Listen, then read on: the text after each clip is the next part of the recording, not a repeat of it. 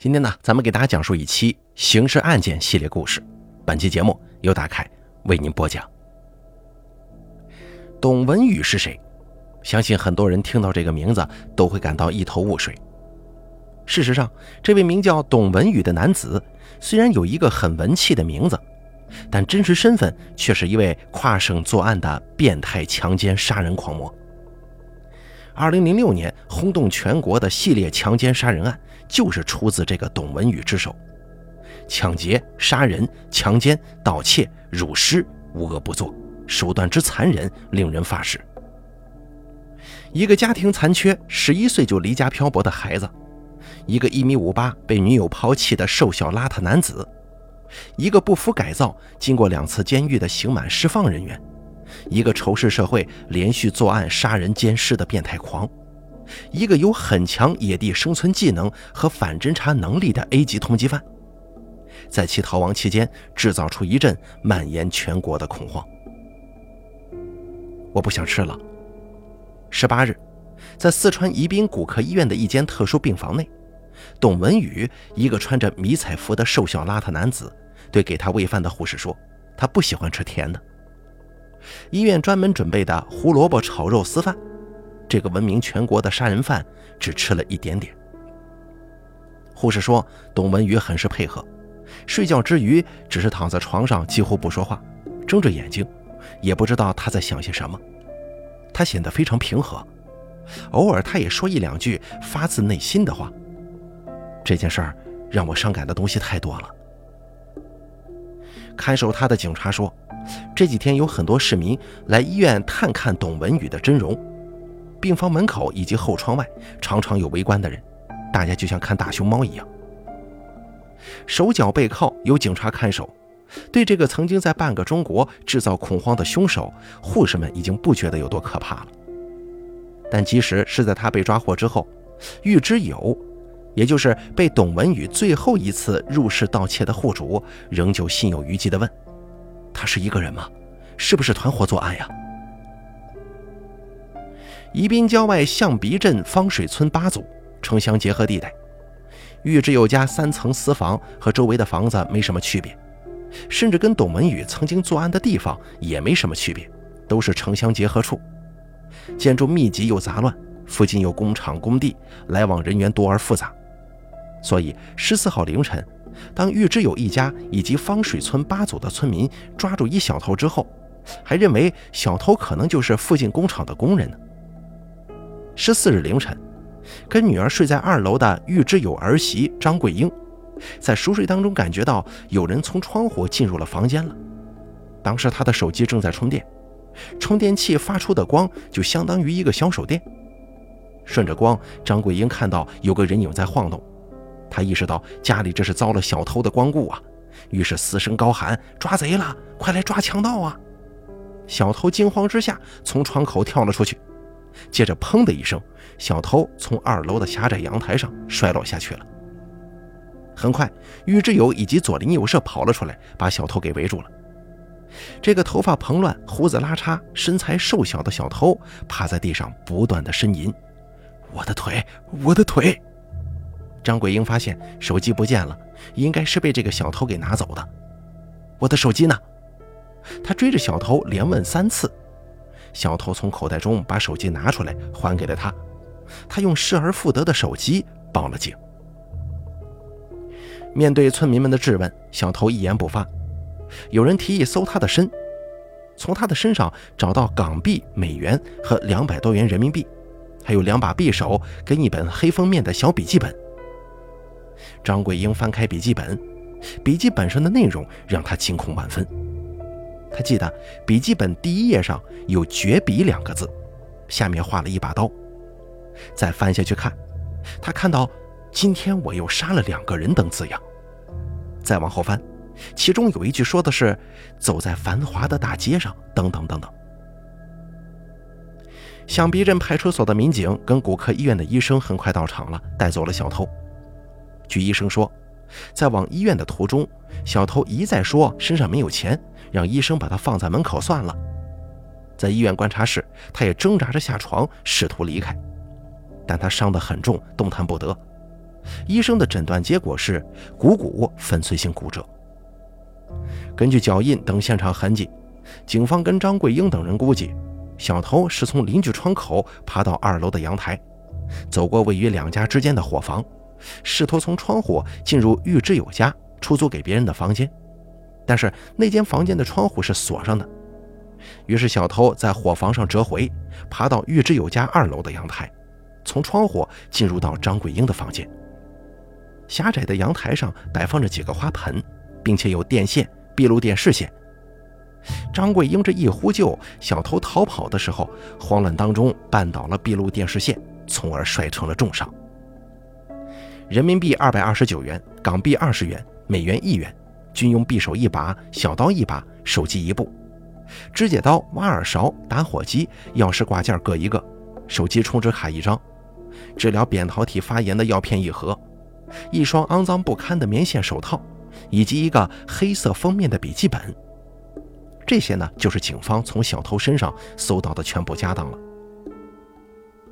小偷拒不交代自己的真实身份，但警方发现他的笔记本中还夹着一张报纸。新闻标题写着“悬赏十万缉拿凶魔，此人有可能逃往广西”。这正是公安部发布的 A 级通缉犯董文宇的通缉令啊！这张通缉令在今年八月份贴遍了大街小巷。警方立即把他的信息通过公安网进行比对，发现此人跟董文宇十分相像。宜宾警方迅速与董文宇一案的专案组所在的浙江金华警方取得联络。十一月十六号上午，宜宾浙江警方通过照片等信息确认，该男子就是公安部 A 级通缉犯嫌疑人董文宇。十七号，宜宾警方公布了一段审讯董文宇的录像，在心理防线崩溃的那一刹那，董文宇嚎啕大哭。这个割喉杀害六人并奸尸，被警方称为有很强野地生存技能，还有很强的反侦查能力的杀人恶魔。竟然栽倒在一根闭路电视线上，一位警察说了：“这也是他命该绝呀。”董文宇在笔记本中写下的内容并没有注明日期。我又杀了两个人，指的应该是他在浙江金华所做的两次命案中的一件。这两次作案，他都杀了两个人。董文宇在金华的第一次命案是在三月十一号晚上。地点在金华江南开发区西关街道董宅社区上屋街五十三号二零三室，受害者是一对小情侣何瑞银和张明艳，一个二十一岁，一个二十岁，都是金华爱克医院药房的药剂师。据其同事介绍，两个人来医院工作才一年多，平常为人和善。我不想再提起这件事情了。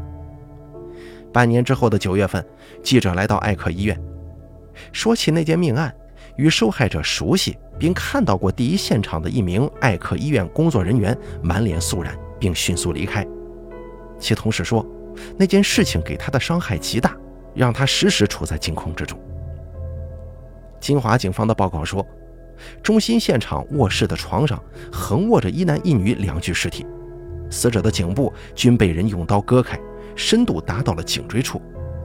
两个人身上均有几处不同深度的划齿。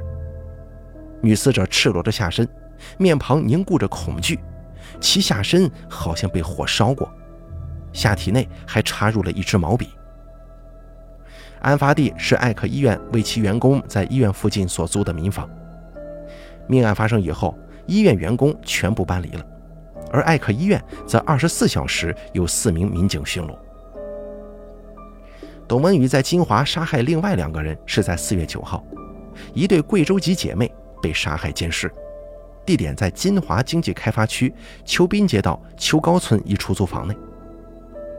记者来到邱高村的时候，董文宇的通缉令已经贴在了案发地点。对于受害者，村里人并没印象。村民介绍说，案发后村里增加了路灯和几个监控摄像头，给村里增添了一些安全感。浙江省公安厅对案件进行了定性，因夜盗侵财引起杀人、遇女性奸尸的案件，其第一动机为财，第二动机是因色起意。警方认定，案犯利用凌晨一到三点钟事主熟睡之际爬窗入室，先在事主的衣裤、箱柜当中翻找财物，如果没有惊动事主的话，盗窃后随即离开现场；而如果惊动了事主，则持刀将事主杀死并切颈之后，在现场继续翻找其财物。如果碰到了女性被害人，那么则割破其衣裤，在床边奸尸。江西上饶的杨梅是董文宇系列案中已知的首个受害者。他住在信州路桥家园后的一栋三层民宅的未婚夫家。三月四号晚上，新年刚过，即将生育的她跟未婚夫在熟睡之中。杨梅已经记不起董文宇进入他们房间行窃的前后了。其公公江宗狗说，他儿子在睡梦当中感觉到杨梅抓了自己一下，他醒了，手上有黏糊糊的东西，好像是血。他惊恐中发出声音来，然后听到咚的一声，有人从二楼跳了下去，逃之夭夭。杨梅的未婚夫起来一看，杨梅已经人事不省，头部遭到重击，床上都是血呀。董文宇用来打杨梅头部的。是江家放在一楼的一块重二十来斤的磨刀石。据警方勘查，董文宇是从邻居家的窗户爬到二楼的。邻居家二楼的门锁上了，于是进入江家。在江家，董文宇上下三楼找了个遍，期间还在三楼房间的窗帘下拉了一坨屎。也许是他觉得不雅观吧，于是用房间里的一床棉被盖住了。几天以后，江宗狗去把棉被一揭。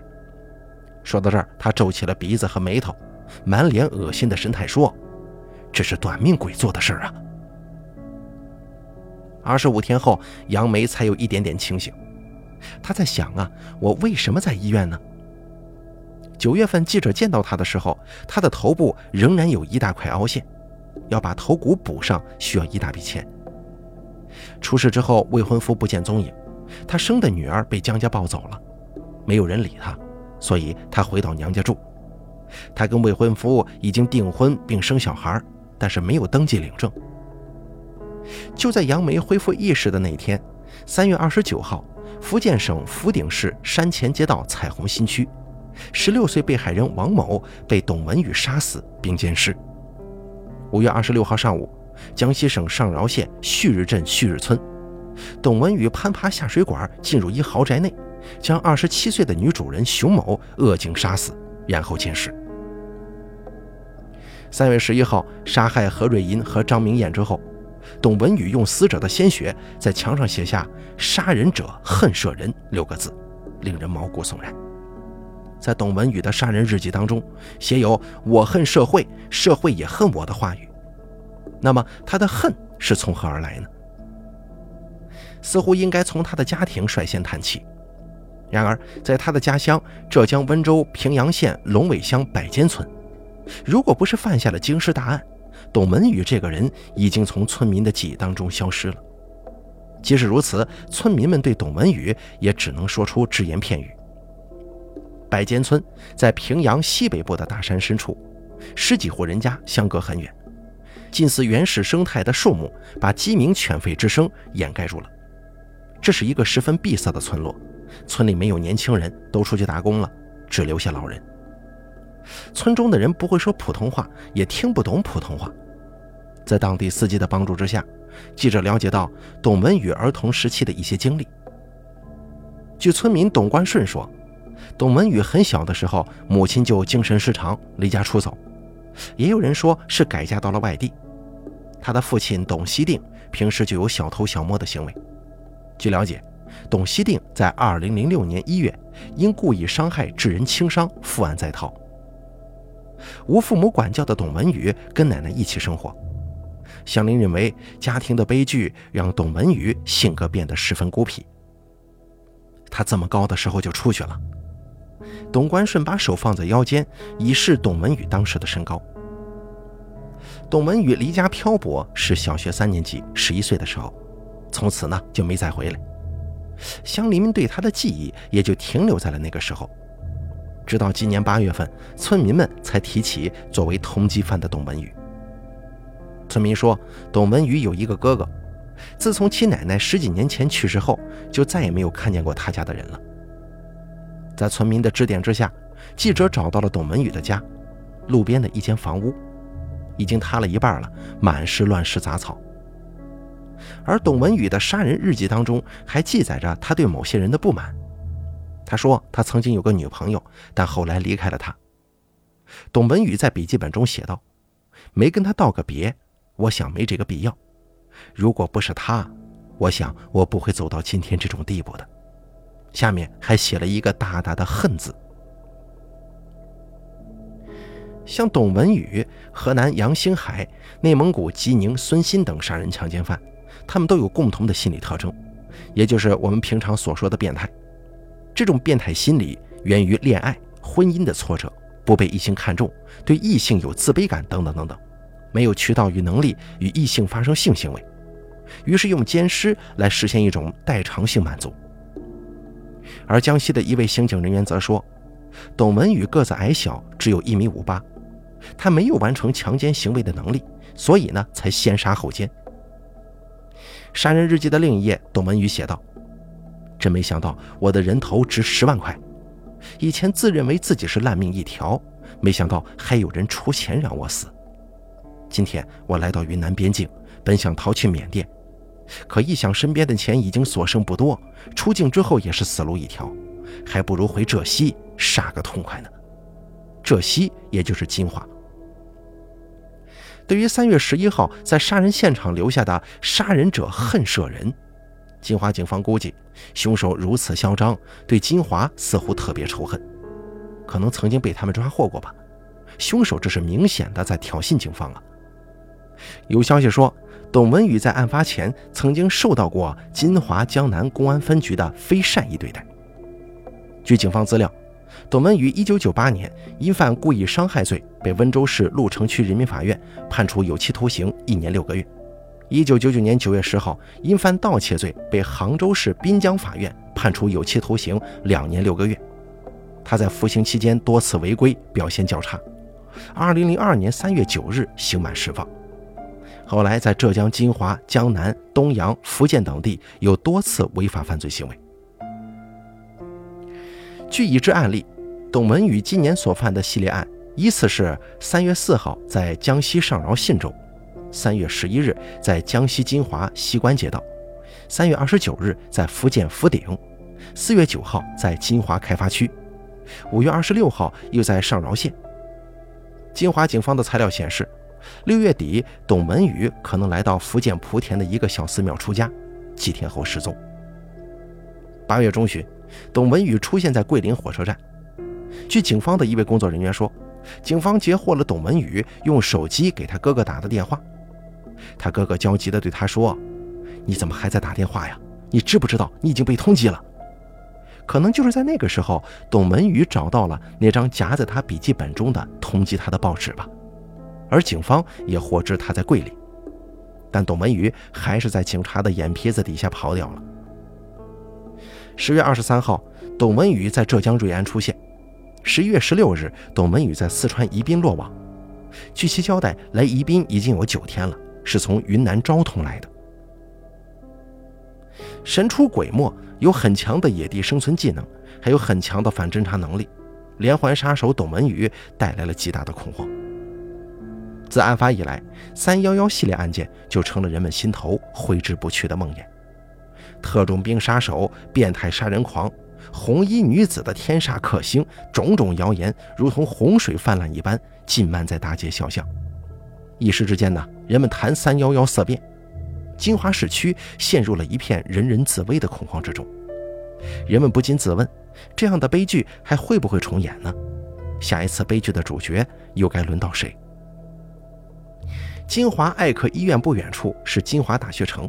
若干学校坐落其中，恐慌自然也在学校里蔓延开来。四月二十五号，金华职业技工学校的学生半山腰的火焰，他呢在各大论坛发表了“金华惊现多起连环杀人案，杀人犯尤其喜欢杀女性”这个帖子，警告各位网友晚上一定要早些回家，锁好门窗。居住在不怎么安全的地方的人更应该多加小心，尤其是两个或两个以下的女性。这位叫做半山腰的火焰的网友说：“他发的帖子绝非危言耸听，更加不是制造恐慌。帖子还说，金华市公安局局长娄志朗称，如果在本月底破不了案，他将辞去局长一职。四月二十七号，半山腰的火焰被金华江南分局拘留，警方说他严重扰乱了社会公共秩序，危害了群众安全感。重大案情细节不应该由个人发布，因为扭曲和夸大不能得到控制。但一个案件尚未查清之时，警方不应该急于辟谣，人们产生焦虑也是正常的。这就要求布控给民众以安全感，更重要的是及时破案，命案必破才是最大的安全感。八月份，董文宇通缉令下发之后，董文宇恐慌更是在全国蔓延，其传播途径除了口耳相传，最迅速、更广泛的还是来自于网络。八月。董文宇在广东的消息更是沸沸扬扬，人们把所听到的杀人案件通通与董文宇联系起来。高尔夫山庄杀人案被说成是董文宇干的，三灶女工自杀也说成是董文宇所为。警方也是宁信其有，不信其无啊。七月二十六号、二十七号，海南海口两乡镇发生一起疯子袭击村妇并强奸一名幼女的案件。警方初步判断，该强奸犯与公安部 A 级通缉犯董文宇体貌特征相似。当地媒体报道说，A 级通缉犯董文宇逃到海南了吗？谣言止于事实啊，没有人被拘留。东莞的企业得到嫌疑人董文宇有可能流窜到东莞，望企业的企管人员做好招工把关、宿舍管理以及安全防范教育的提醒。江西上饶的江宗狗，董文宇光顾他家之后。他把房子卖了，据说亏了二十万呢。浙江金华江南开发区西关街道董宅社区上屋街五十三号二零三室，命案发生之后，房主打扫粉刷后出租给了附近大学城的一对学生情侣。邱滨街道邱高村的出租屋同样打扫粉刷后出租给同样来自贵州的一个打工家庭。他们之前不知道他们所住的地方曾经发生过命案。他们知道之后，不禁心中一紧呐。二零零七年六月八号，金华市中级人民法院一审判决，认定被告人董文宇犯故意杀人罪、强奸罪、抢劫罪、盗窃罪、侮辱尸体罪，数罪并罚，决定执行死刑，剥夺政治权利终身，并处没收个人全部财产。董文宇没有上诉。二零零七年十一月二十八号，背负六条人命的董文宇在金华。被执行了死刑。好了，咱们本期的这个刑事案件呢，就给大家说到这儿了。感谢您的收听，咱们下期节目不见不散。